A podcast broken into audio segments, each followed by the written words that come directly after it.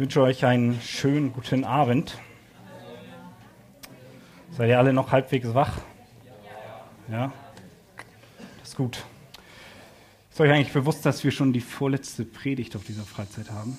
Oh, es tut mir leid. Nein? Sollen wir noch mehr halten? Wir verlängern nochmal.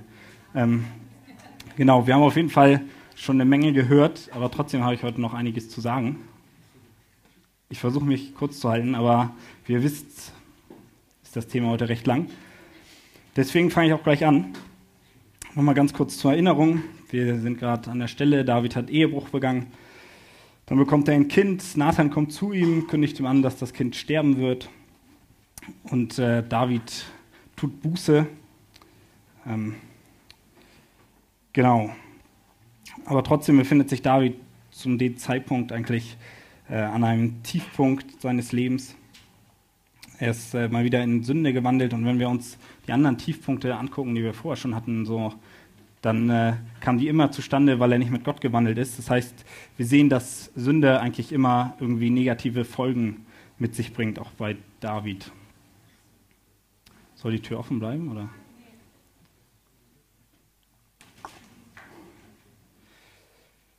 Genau. Wenn man dann Kapitel 12 weiterliest, hat man erst das Gefühl, es wird irgendwie alles wieder gut. Äh, er gewinnt den Krieg und davor sieht man, wie er irgendwie wieder im Glauben wandelt, obwohl sein Kind gestorben ist. Beklagt er den Tod nicht, sondern danach ist er wieder, isst er wieder was und ähm, genau weiß, dass er sein Kind irgendwann wiedersehen wird. Aber wie wir in den Gruppenarbeiten schon festgestellt haben, stimmt das nicht ganz, dass jetzt alles wieder gut ist. Und äh, ich möchte zum Anfang mal eine kurze Frage stellen, oder beziehungsweise drei, nur mal um so ein Bild zu bekommen, wie so eure Vorkenntnisse waren. Wer von euch kannte, bevor er auf die Freizeit gekommen ist, die Geschichte von David und Bathseba? Und wer kannte noch die Story danach mit Nathan, dass äh, sein Sohn stirbt? Okay, es werden ein paar weniger. Und wer wusste, worum es bei David und Absalom geht? Ah, immer noch einige. Hätte ich nicht gedacht. Nicht schlecht. Sehr gut. Ähm, aber man hat gesehen, also es wurden weniger. Äh, ich hatte, jetzt fühle ich mich nicht ganz so dumm. Nein. Äh, auf jeden Fall vergisst man manchmal, dass äh, den Teil, den wir heute haben, auch noch eigentlich ein Teil der Geschichte von David und Bathseba ist. Und ich möchte die ganze Geschichte mit euch heute angucken. Ähm, sind, wie gesagt, eigentlich bei Kapitel 13 geht das los bis äh, Kapitel 19. Und ich lese den Text einmal kurz vor. Nein. Dann wird es wirklich lange dauern. Nee, ich fasse das Ganze nur einmal kurz zusammen. Es beginnt damit, dass Ammon, der älteste Sohn von David, mit seiner Halbschwester Tamar schläft, weil er sie anscheinend liebt. Äh, dann stellt sich heraus, dass die Liebe doch nicht so groß war und äh, er sie eigentlich hasst und dann schickt er sie weg. Und genau, äh, David bestraft diese Sünde nicht, es ist eindeutig im Gesetz verboten, man darf eigentlich gar nicht mit seiner Halbschwester schlafen, aber David tut nichts dagegen. Daraufhin kommt Absalom ins Spiel, der der leibliche Bruder von der Tamar ist. Der findet das Ganze nicht so lustig und macht das dann so ganz geschickt und lässt den Ammon irgendwann töten. Und auch da vergibt, äh, genau da versagt David wieder als Vater, weil er äh, Ammon nicht richtig gezüchtigt hat. Und in dem Fall vergibt er Absalom nicht, er zeigt keine Vergebung. Äh, und dann wird Absalom erstmal ins Exil geschickt, ist eine lange Zeit getrennt. Dann wird David irgendwann aufgezeigt von einer weisen Frau, wieder durch so eine Parabel wie bei Nathan, dass es das Richtige wäre, Absalom zurückzuholen, aber er vergibt ihn auch immer nicht so wirklich, lässt ihn nicht in den Palast kommen äh, und darf, also Absalom darf David nicht sehen.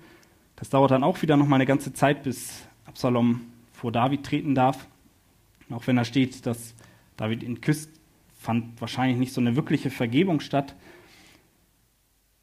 Dann scheint aber alles, als wäre alles wieder ganz in Ordnung. Und dann erzählt Absalom, dass er nach Hebron gehen möchte und dass er dann Auftrag von Gott hat. In echt will er aber nur das Volk auf seine Seite ziehen und dann einen Aufstand gegen David starten. Daraufhin muss David erneut aus Jerusalem fliehen.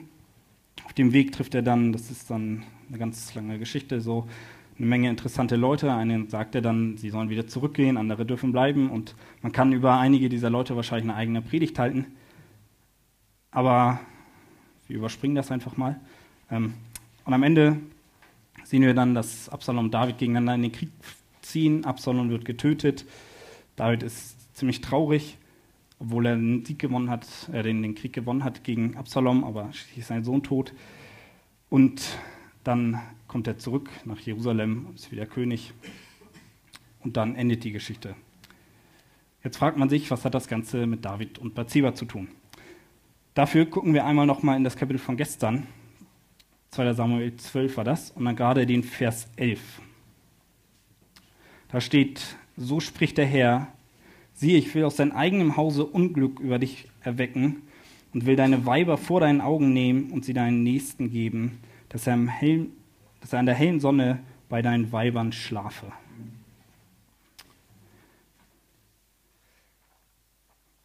Mein erster Punkt heute ist, das ist auch eigentlich so der Hauptpunkt, Sünde hat Folgen. Wir haben schon gesehen, dass eine Folge von Davids Sünde war, dass sein Sohn gestorben ist. Und ich möchte nochmal deutlich machen, auch wenn wir das gestern schon hatten, wie durch eine kleine Sünde extrem großer Schaden entsteht. Die Sünde beginnt eigentlich damit, dass David im Kopf Bathseba begehrt und wir haben das alles gehört, wie er dann Ehebruch begeht, mit ihr eben ein Kind bekommt äh, und das Kind stirbt. Aber wie wir gerade gelesen haben, kündigt Nathan noch weitere Folgen an. Und ich möchte mir deswegen die Geschichte, auch wenn ich sie gerade schon mal zusammengefasst habe, nochmal ein bisschen genauer angucken, inwiefern die Geschichte von David und Absalom noch eine Folge von dieser Einsünde war. Das erste ist, was wir ziemlich deutlich sehen, was ich gerade gesagt hatte, ist, dass Absalom gegen David in den Krieg zieht. Das heißt, die Ankündigung, dass aus seinem eigenen Hause Unglück hervorkommt über ihn, wird damit ziemlich deutlich. Er muss vor seinem eigenen Sohn fliehen. Und auch der andere Punkt, dass es heißt, dass sein Nächster, in dem Fall sein Sohn, mit seinen Nebenfrauen oder mit seinen Frauen schlafen wird am helllichen Tag, erfüllt sich in 2. Samuel 16, 21, 22. Da lesen wir von dem schönen Ahitophel, ganz schöner Name, ähm, wie er Absalom den Rat gibt, in den Palast zu gehen und mit den Nebenfrauen von David zu schlafen, da David geflüchtet ist, aber seine Nebenfrauen zurück im Palast gelassen hat.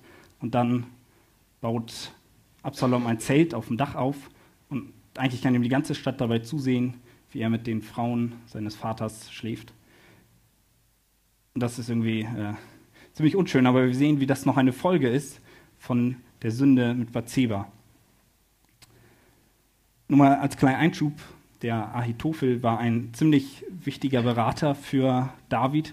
In Vers 23 in Kapitel 16 lesen wir, wie wichtig es war, wie er war. Ähm, da steht geschrieben, dass sein Rat so viel galt, wie als hätte Gott selbst gesprochen. Und dieser doch so enge Freund, das haben wir vielleicht auch in der Gruppenarbeit, ich weiß nicht, ich glaube nicht alle haben das behandelt, wechselt die Seiten und berät jetzt Absalom und gibt ihm diesen Rat. Vielleicht wird das Ganze ein bisschen verständlicher, wenn wir uns angucken, dass dieser Ahitophel der Großvater von Bathseba war. Das erklärt vielleicht so einiges, was im ersten Moment nicht so auffällt. Aber ich vermute mal, dass da ein Zusammenhang besteht. Was wir auf jeden Fall sehen, ist, dass die Verheißung von Nathan sich erfüllt und dass alles mit einer so kleinen Sünde anfing und dass die Folge davon ist, dass David erneut fliehen muss, dass er den Tod von zwei seinen Söhnen zu beklagen hat und äh, genau, dass er an einem weiteren Tiefpunkt seines Lebens angekommen ist, dass er wieder mal auf der Flucht ist. Allerdings müssen wir uns angucken, dass er in der Zwischenzeit noch weitere Fehler macht. Wie ich bereits am Anfang gesagt habe, nimmt er seine Rolle als Vater nicht wirklich wahr. Und deswegen möchte ich mit euch heute ein wenig über das Gebot Ehre Vater und Mutter reden. Ich möchte dazu allerdings nicht den Text in Mose lesen, sondern in Epheser 6, zwar die Verse 1 bis 4, wo steht, ihr Kinder seid gehorsam euren Eltern in dem Herrn, denn das ist Recht. Du sollst deinen Vater und deine Mutter ehren, das ist das erste Gebot mit einer Verheißung, auf dass es dir wohlergehe und du lange lebst auf Erden. Und ihr Väter reizt eure Kinder nicht zum Zorn und zieht sie auf in Zucht und Ermahnung des Herrn. Das ist Epheser 6, Verse 1 bis 4 gewesen. Ich habe bewusst diese Stelle ausgewählt, weil es deutlich macht, dass dieses Gebot auf Gegenseitigkeit beruht. Hier ist noch dieser Zusatz, dass die Väter ihre Kinder nicht zum Zorn reizen sollen und sie in Ermahnung und in Zucht des Herrn aufziehen sollen. Auch wenn David diesen Brief nicht vorliegen hatte, war es seine Aufgabe als König und als Richter und als Vater, seine Söhne zu züchtigen. Und wir sehen im Fall von Ammon, dass er das ganz klar nicht tut. Eigentlich hätte er sogar schon vorher eingreifen müssen, weil es durchaus wahrscheinlich ist, dass es einigermaßen bekannt war, dass der Ammon auf seine Halbschwester stand. Außerdem, wenn man sich den Urtext anguckt, dann sind wohl einige Wörter, äh, in Kapitel 13 ist das Verse 6, äh, im Deutschen macht das nicht so viel Sinn, aber doppeldeutige Anmerkungen, wo man schon erahnen könnte, dass der Ammon eigentlich nur vorhat, seine Schwester zu verführen.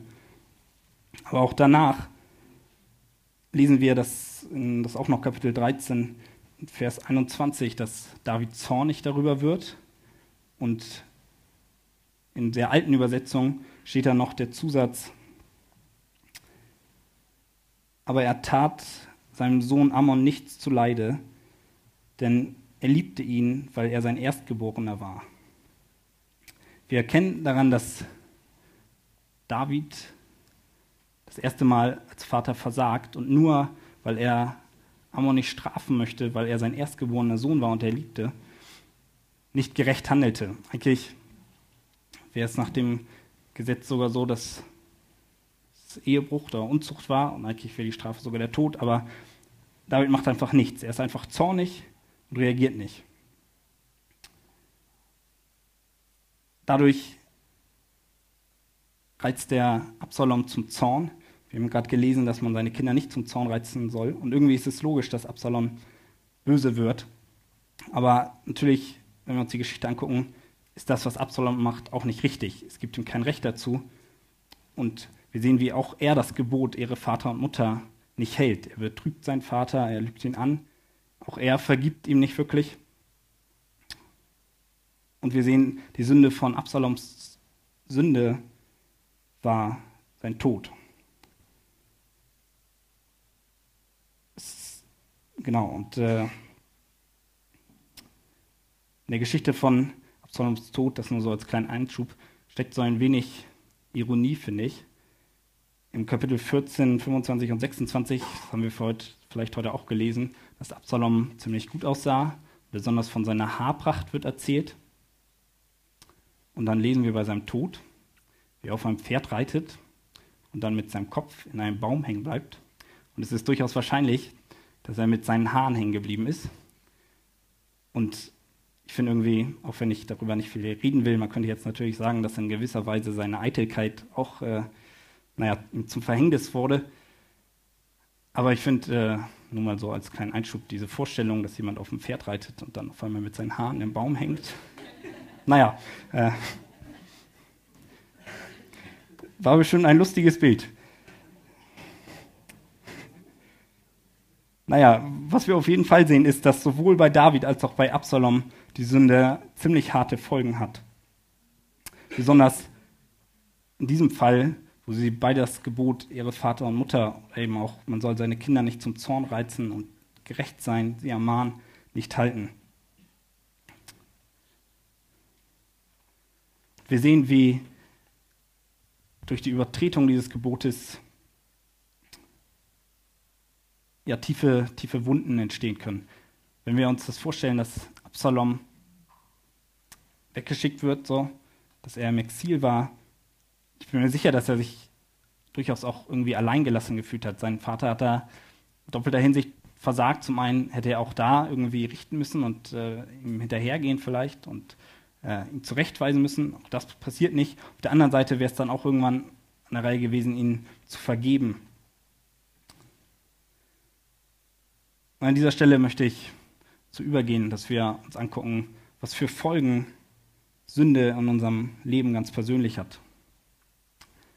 Vielen von euch fällt da wahrscheinlich als erstes ein, dass Sünde als Folge den Tod hat, Trennung von Gott. Und das sind auch alles Sachen, die sind hundertprozentig richtig und das ist auch die schlimmste Folge der Sünde. Aber die meisten von euch haben eine Beziehung zu Jesus und wissen auch, dass diese Folgen der Sünde von, dass wir die niemals erleiden müssen, dass wir irgendwann Gemeinschaft mit Gott haben werden und dass wir nach dem Tod keine ewige Trennung erfahren werden, weil wir seine Kinder sind. Aber es gibt auch Folgen der Sünde, die wir hier auf Erden erleiden müssen, die auch wir mitbekommen. Auch wenn es nicht so ist wie im Leben von David, wo wir für jede Sünde direkt von Gott angesagt bekommen, okay, das sind deine Folgen und so und so wirst du leiden. Aber trotzdem gibt es Folgen für Sünden hier. Eigentlich alles Negative auf dieser Welt, sei es Leid, Tod, Trauer, Schmerz oder Krankheit, sind im Endeffekt eine Folge von Sünde. Gottes Gemeinschaft gibt es sowas nicht. Und auch wir als Christen müssen auf, diesen, auf dieser Erde hier häufig leiden. Wir haben von Joel gehört, wie wir auf der Flucht sind, wie wir auch hier auf Erden gejagt werden. Und äh, genau, wir sehen, wie, Moment, genau, wir sehen, dass es auch ganz praktische Folgen haben kann, wenn wir sündigen. Und gerade wenn man sich das, die beiden Charaktere David und Absalom anguckt, dann ist es vielleicht nicht, dass wir so krasse Folgen bekommen, dass gleich unser Sohn oder sowas stirbt oder dass wir fliehen müssen. Aber ich möchte mir angucken, was gerade für Folgen hat, wenn wir das Gebot Ehre Vater und Mutter nicht halten, was das für Folgen in unserem Leben haben kann und wie wir was daran ändern können und warum es so wichtig ist, dass wir dieses Gebot halten und wie wir uns David und Absalom als Beispiele nehmen können. In diesem Fall sind es leider zwei Negativbeispiele, aber wie wir anhand dessen versuchen können, etwas anders zu machen. Deswegen ist die Frage, was passiert, wenn du deine Eltern nicht ehrst? Ich glaube, egal auf welche Art und Weise auch immer, es muss nicht gleich sein, dass du deinen Vater umbringen willst, so wie Absalom, aber du verletzt deine Eltern dadurch, dass du sie nicht ehrst. Wenn wir uns angucken, wie David darauf reagiert, so als er erfährt, dass Absalom ihn töten will, dann lesen wir in Kapitel 15, 30 und 31 davon, dass er barfuß und verhüllt auf den Ölberg geht. Das haben wir heute auch in den Gruppenarbeiten gelesen. Und dass das ein tiefer Ausdruck von Trauer war. Er war traurig darüber und er war verletzt, weil sein Sohn Böses gegen ihn in den Sinn hat. Und auch wenn Eltern anstrengend sein können, dadurch, dass du sie beleidigst oder dich vielleicht sogar von ihnen abwendest, dass du ihnen nicht vergibst, dass du zornig auf sie bist, verletzt du sie. Ich weiß, die wenigsten von euch sind Eltern, aber ich glaube, wenn man, wenn man das mal äh, überlegt, irgendwie ist es ganz logisch. Sie stecken Zeit in dich, Geduld, Geld, Liebe, aber auch viele Tränen. Ich hatte mal einfach so äh, irgendwann mal so ein, so ein Bild auf Facebook oder so gesehen, so zehn Dinge, die eine Mutter niemals dem Kind sagt. Und das erste war, ich habe viel über dich geweint. So. Und ich äh, bin keine Mutter, aber ich könnte mir das gut vorstellen, dass man sich sehr viele Sorgen als Eltern macht. Und gerade in einer Phase, wo man selbstständig werden will und wo einige ja vielleicht ihre Eltern in gewisser Weise aus ihrem Leben ausschließen, ist das, glaube ich, nicht so leicht für einen Elternteil. Aber vielleicht auch andersrum, vielleicht etwas, was äh, uns mehr betrifft. Wenn der Vater seiner Rolle nicht gerecht wird. Ich glaube, alles, was in der Familie an Missständen passiert, alles, was Gott nicht ehrt, hinterlässt tiefe Wunden. Familie ist etwas Geschütztes und ziemlich Persönliches und wenn da etwas kaputt geht, dann, dann macht das etwas mit einem. Selbst wenn man bei so ganz kleinen Beispielen anfängt, wenn dein Vater dich übermäßig anschreit, einfach nur weil er sauer auf irgendjemand anderen ist, dann verletzt einen das vielleicht für einen kurzen Augenblick, aber häufig gibt es dann irgendwie Versöhnung. Aber auch andersrum, wenn er gar nichts macht und dir keine Grenzen setzt, dann ist die Folge davon, dass du vielleicht Sachen ausprobierst, wofür er dich eigentlich hätte schützen müssen, weil man gerade als Kind und als Jugendlicher nicht weiß, wo seine Grenzen sind. Und wir sehen, was es für Folgen haben kann anhand von Ammon, was passiert, wenn ein Vater keine Grenzen setzt und nicht angemessen bestraft. Aber ich weiß von einigen hier, leider von viel zu vielen, äh, dass es Eltern gibt, die ihre Rolle komplett verfehlen, die einfach viel größeren Blödsinn bauen, als nur einmal zu laut zu werden. Und gerade solche Leute wissen, glaube ich, dass sowas ziemlich tiefe Wunden hinterlassen kann, dass sowas irgendwie kaputt macht und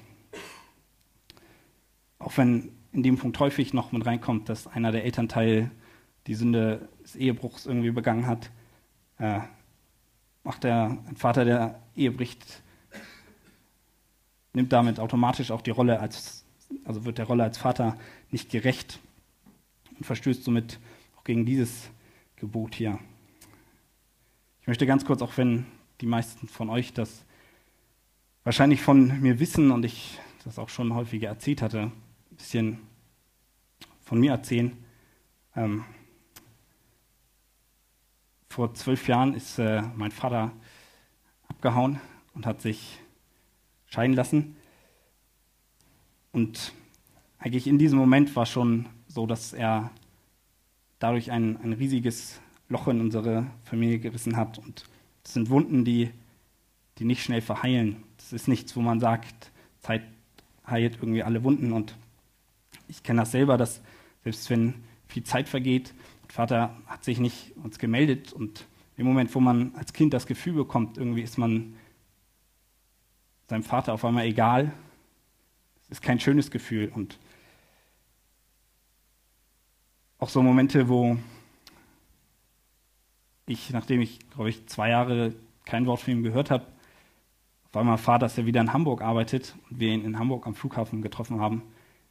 Sind so Momente, die sich im Kopf einbrennen, die einem irgendwie immer wieder hochkommen und man sich so denkt, wie kann das sein, dass dein Erzeuger, wo man denkt, dass er dich eigentlich lieben sollte, dass du ihm so egal bist, dass obwohl er schon wieder quasi um die Ecke wohnt, nicht mal auf die Idee kommt, dir zu erzählen, dass er wieder in deiner Nachbarschaft arbeitet quasi.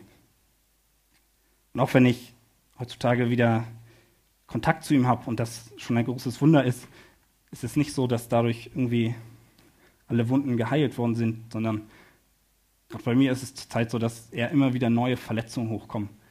Ich hatte vor kurzem ein Gespräch mit meinem Vater, wo er ist jetzt, war dann zehn Jahre mit einer anderen Frau verheiratet ähm, wo er mir dann erzählt hat, dass er jetzt wieder, dass gerade so in einer Trennung ist und dass die sich wahrscheinlich scheiden lassen werden. Und mir dann erzählt, dass seine Frau schon mal eine Ehe hatte und dass sie da auch alles kaputt gemacht hat und dass sie einfach nicht für die Ehe geeignet ist und dass das schon die zweite Ehe ist, die sie in den Sand setzt und dass sie an allem schuld ist. Und weil sie ja schon mal genau die gleichen Fehler gemacht hat, passiert das jetzt wieder und ich sitze da und frage mich, ob er wahrnimmt, wer ich, wer ich bin. Ob er mir wirklich bewusst ist, dass ich aus seiner ersten Ehe komme, dass er überhaupt schon mal eine erste Ehe hatte und dass ich sein Kind bin. Und es, kommt, es kam nie irgendwie eine Entschuldigung von ihm, sondern es ist eher so, als würde er versuchen, irgendwie so zu tun, als wäre nie irgendwas passiert und als wäre ich irgendein Freund von ihm. Und er mir erzählt, dass seine Trennung so schwierig ist und dann zwei Wochen nachdem sie gesagt hat, ich ziehe aus, erzählt er mir, dass er jetzt wieder neue Frauen datet und dass er jetzt wieder eine neue kennengelernt hat und wie schön auch sein Date mit der Frau war. Und das sind so Momente, die, die reißen Wunden in, in einem auf. So, das sind Situationen, die, die will man nicht erleben und irgendwie weiß man auch nicht, ob das gerade wirklich Realität ist, was da passiert. Man sich nicht sicher, ob ein Mensch wirklich so fernab von jeglicher Realität leben kann. Und ich, ich merke das immer wieder, gerade bei der Frage, wenn man in ein Alter kommt, wo man überlegt, okay, wie werde ich später sein? Auch gerade in der Position vielleicht als Ehemann oder auch als Ehefrau. Mache ich vielleicht die gleichen Fehler? Bin ich dazu geeignet oder werde ich genauso scheitern wie mein Vater? Und sowas macht einem Angst. Und das sind Dinge, die verfolgen einen ziemlich lang. Und ich weiß, dass es einige gibt, die ähnliche oder sogar noch schlimmere Erfahrungen gemacht haben, die ihre Eltern nie kennengelernt haben.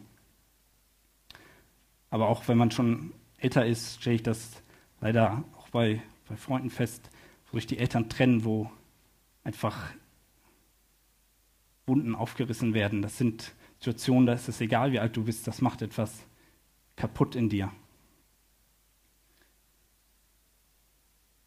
Deswegen möchte ich gerade die Leute, die in einer wirklich heilen Familie aufgewachsen sind, die zwei christliche Eltern haben, zu ermutigen, dass sie dafür umso dankbarer sein können. was ich damit nur zeigen wollte, ist, dass gerade dieses Gebot, wenn man als Elternteil seiner Rolle nicht gerecht wird, dass man damit Schaden anrichtet und dass Sünde auch heute noch ziemlich direkte Folgen haben kann. Dass man dadurch, dass man sündigt, anderen Leuten ziemlich viel Schaden zufügen kann.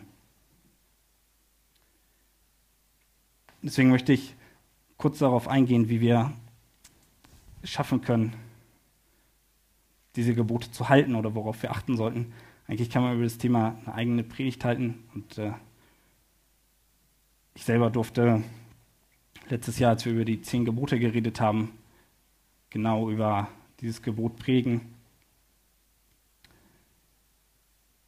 Aber so ganz kurz möchte ich trotzdem nochmal die beiden Seiten angucken, sowohl die Rolle als Vater als auch die Rolle als Kind. Und fangen mit dem Punkt an, du sollst deinen Vater und deine Mutter ehren. glaube, allein wenn man sieht, was es für Folgen haben kann, wenn man seine Eltern nicht ehrt, so wie Absalom es getan hat, sollte das schon ein Ansporn für uns alle sein, dass wir versuchen, gerade in diesem Gebot Gehorsam zu zeigen. Wichtig ist, dass Gott in diesem Gebot keinen blinden Gehorsam für uns fordert, sondern wie schon gesagt ist das ein Gebot, was auf Gegenseitigkeit beruht und wo wir auch gucken müssen, wenn unsere Eltern uns etwas sagen, dass wir das mit Gottes Wort prüfen da er immer noch eine höhere Instanz ist. Er steht noch über deinen Eltern. Aber wenn deine Eltern mit Gott wandeln und dich im Herrn ermahnen, dann solltest du versuchen, das beste Kind der Welt zu sein, kann man so schön sagen. Solltest deinen Unterschied gegenüber deinen Freunden machen, weil du weißt, dass deine Eltern von Gott über dich eingesetzt sind. Und das fängt schon bei ganz praktischen Dingen an, dass du dein Zimmer aufräumst oder dass du ihnen gerne hilfst, dass du den Müll rausbringst oder auch äh, in viel Liebe äh, die moderne Technik erklärst. Äh, ja, das ist manchmal gar nicht so leicht, wie ich vor kurzem festgestellt habe. Und ich musste auch feststellen, dass ich da nicht ganz richtig gehandelt habe. Aber genau, was auch dazu gehört, ist, dass ihr in Züchtigung und die Züchtigung und Ermahnung von den Eltern ernst nimmt und annimmt solange sie im Herrn geschieht und in Übereinstimmung mit der Bibel. Genau, und ich weiß, dass das Ganze ein bisschen schwierig wird, wenn man aus äh, ja, nicht so eine ganz heile Familie hat, so wie ich es gerade erzählt habe. Aber als ich im letzten Jahr darüber gepredigt habe, war so ein wichtiger Punkt, der gilt äh, für alle, egal ob ein christliches Elternhaus oder nicht, dass wir für unsere Eltern beten sollten und ihnen auch vergeben sollten. Und allein dadurch, dass du deine, für deine Eltern betest, erfüllst du zumindest schon zum Teil dieses Gebot. Und das ist ein wichtiger Punkt, gerade wenn so wie bei mir aussieht, also wenn Vater oder die Mutter die Rolle als Elternteil nicht wahrnimmt, kann man sie auch schwierig irgendwie als Eltern ehren. Aber ich äh, glaube trotzdem, dass es wichtig ist, dass egal wie, wie schwierig die Situation ist oder egal was die Eltern noch gemacht haben, dass man versuchen sollte, ihm zu vergeben. Und das klingt alles sehr theoretisch. Ich möchte später darauf kommen, warum wir die Möglichkeit haben, das auch ganz praktisch umzusetzen. Ich möchte jetzt nicht auf die Verheißung des Gebotes angehen, deswegen gehe ich weiter zu dem nächsten Punkt. In Vers 4, Väter, reizt eure Kinder nicht zum Zorn, sondern zieht sie auf in Zucht und Ermahnung des Herrn. Auch wenn, glaube ich, außer Andi hier niemand Vater oder Mutter ist. Gut, äh, ist dieser Punkt, glaube ich, von einer größeren Relevanz für uns, als wir manchmal denken. Besonders vielleicht für die Leiter, seien es Hauskreisleiter oder hier Kleingruppenleiter, was auch immer. Weil wenn wir uns an die Predigt von André erinnern, dann meint er, dass wir manchmal, gerade in so welchen Positionen, aber auch eigentlich für alle anderen, die Sicht des Vaters aufsetzen sollten. Dass wir zwar alle Brüder sind, aber auf seine Brüder ist man zum Teil neidisch. Als Vater ist man niemals neidisch und zu dieser Rolle als Vater gehört eben auch, dass man Zucht und Ermahnung im Herrn ausübt. Wenn wir uns Sprüche 3, Verse 11 und 12 angucken, da steht, mein Sohn, verwünsche nicht die Züchtigung des Herrn und lass dich auf seine Strafe nicht zerdriesen. Denn welche, den, welche, denn welche der Herr liebt, lieb hat, den züchtigt er, wie ein Vater den Sohn, dem er wohl will. Es zeigt, Züchtigung ist in Gottes Auge auch ein Beweis für Liebe. Es ist nicht immer was Schlechtes, sondern Gott will, meint es gut mit uns und gerade weil er uns liebt, der Züchtigung aus, so wie ein guter Vater das auch tut. Und auch hier sehen wir nochmal, dass äh, wir als Kinder dazu aufgerufen werden, auch die Züchtigung anzunehmen. Schon häufiger erwähnt, haben wir gerade gesehen, was passiert, wenn man als Vater seiner Rolle nicht gerecht wird, so wie David. Genau, und wenn wir hin und wieder, so wie es zum Beispiel von André war, die Rolle als Vater einnehmen, dann gehört eben auch dazu, dass wir einander züchtigen. Und ich hatte das Thema schon so ein bisschen beim dem Punkt Freundschaft. Wenn wir die Sünde im Leben eines anderen sehen und sehen, dass er auf falschen Wegen ist, dann ist es unsere Aufgabe als Freunde, aber auch als Leiter oder als Vater einzugreifen und darauf hinzuweisen, dass es falsch ist und Ermahnung zu üben, weil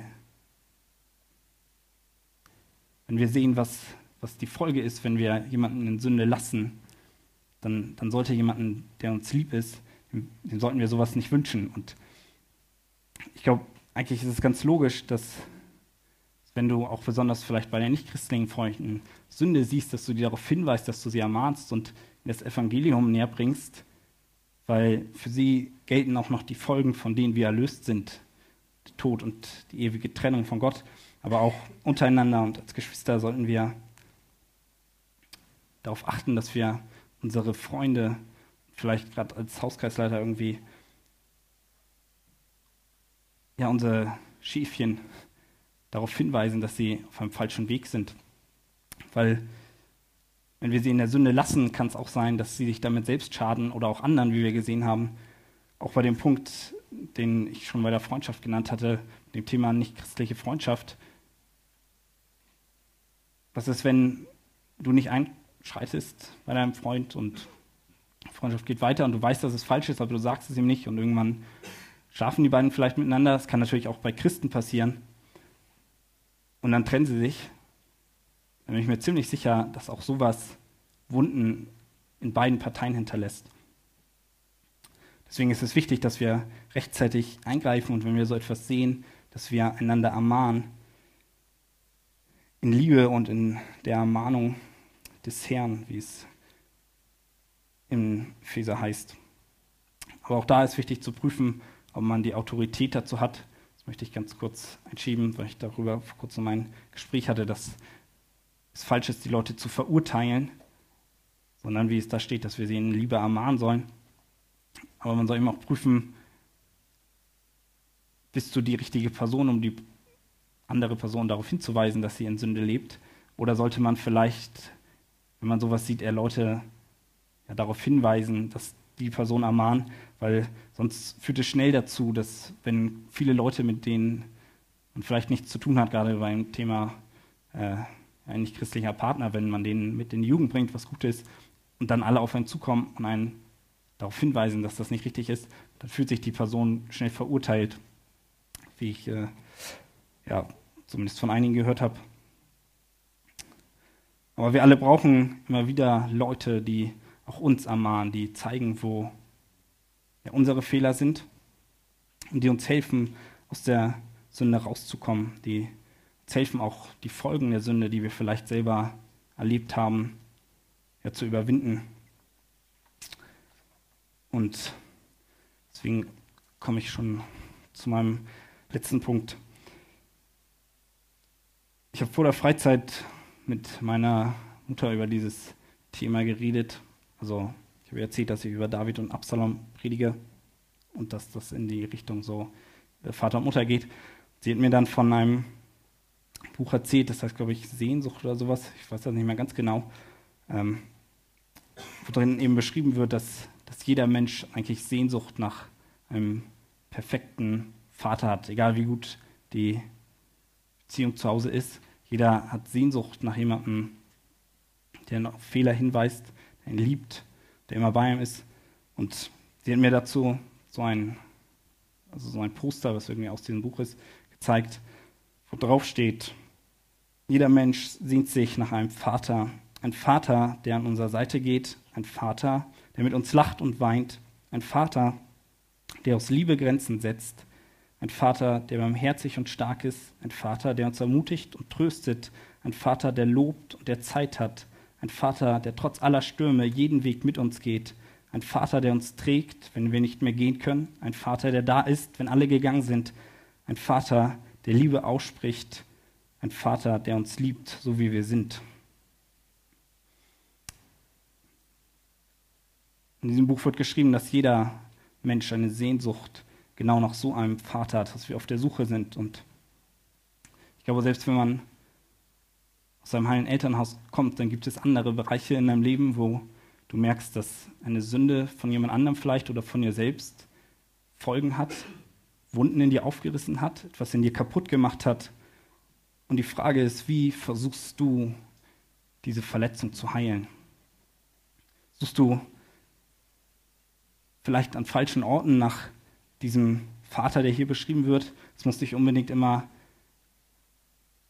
eine Person sein, aber vielleicht versuchst du dich irgendwie anders abzulenken und Heilung zu suchen, indem du Alkohol trinkst, Party machst, ja, irgendwie deine Freunde aufsuchst oder keine Ahnung, versuchst gut anzukommen bei anderen. Dein Körper ist dein Gott und du versuchst darin deine Erfüllung zu finden oder vielleicht verfällst du in Selbstmitleid, in Depression und du versuchst so irgendwie deine Sehnsucht nach diesem Vater zu stillen. Unter diesem Aufzählung von dem perfekten Vater steht dann, Sehnsucht ist die Suche nach einem Paradies, nach Liebe, nach Anerkennung, nach Heimat, nach Schönheit, nach dem, was ewig bleibt, nach Gott, dem Vater. Jeder Mensch hat eine Sehnsucht nach Erfüllung, nach Ruhe, nach Heilung von seinen Verletzungen. Aber diese Sehnsucht wird nur gestillt, wenn du zu Gott, dem Vater, gehst. Ich möchte dich fragen, wie gehst du mit Verletzungen in deinem Leben um? Läufst du zu deinem Vater, streckst du deine Arme nach ihm aus, läufst du zu deinem Papa? Denn er allein kann deine Sehnsucht stillen. Und du darfst ihn Papa nennen. Du kannst zu ihm kommen, egal wie schlecht es dir geht. Ich möchte dich ermutigen, hör auf, dir selber Schaden zuzufügen, indem du irgendwo anders versuchst, deine Bedürfnisse zu stillen, sondern komm zu ihm, denn er allein kann diese Sehnsucht stillen. Und er hat auch die Folgen, die wir hier an unserem eigenen Körper spüren und da leiden müssen, Folgen der Sünde, auch die hat er getragen. Und er weiß genau, wie du dich fühlst und was für dich das Beste ist. Und er guckt dich an als liebender Vater und wir haben es von Lasse im Impuls gehört, wie, wie auf dich wartet und wie er seine Arme aufmacht und dich in den Arm nimmt und er möchte dich trösten. Guck dich an und frag dich, warum versuchst du deine, deine Lasten selber zu tragen? Warum versuchst du die Folgen der Sünde zu tragen, die ich doch für dich schon getragen hast? Und ich möchte dich einfach ermutigen, dass du nach Hause kommst, dass wenn du Verletzungen hast, in welcher Art auch immer, es muss nicht familiär sein, dass du zu deinem Papa gehst. Denn wir dürfen wissen, Gott geht an deiner Seite. Er freut sich mit dir und trauert mit dir. Er setzt dir in Liebe Grenzen, weil er weiß, was das Beste für dich ist. Er ist barmherzig und stark, stärker als alles andere und jeder andere. Niemand kann dich aus seiner Hand reißen. Er ermutigt dich und er tröstet dich. Er lobt dich und er hat immer Zeit für dich. Er geht trotz aller Stürme jeden Weg mit dir, denn er ist Herr über alle Stürme. Er trägt dich, wenn du nicht mehr kannst. Er ist für dich da, auch wenn alle anderen dich verlassen. Er spricht die Liebe in seinem Wort aus. Und so sehr hat Gott die Welt geliebt, dass er seinen eingeborenen Sohn für dich gab. Er liebt dich so, wie du bist, mit allen Fehlern, mit allen Schwächen, mit all deinen Sorgen, mit deiner Angst, mit deinem Schmerz. Wir dürfen wissen, Gott, dein Papa, nimmt dich an, der liebt dich so, wie du bist. Amen.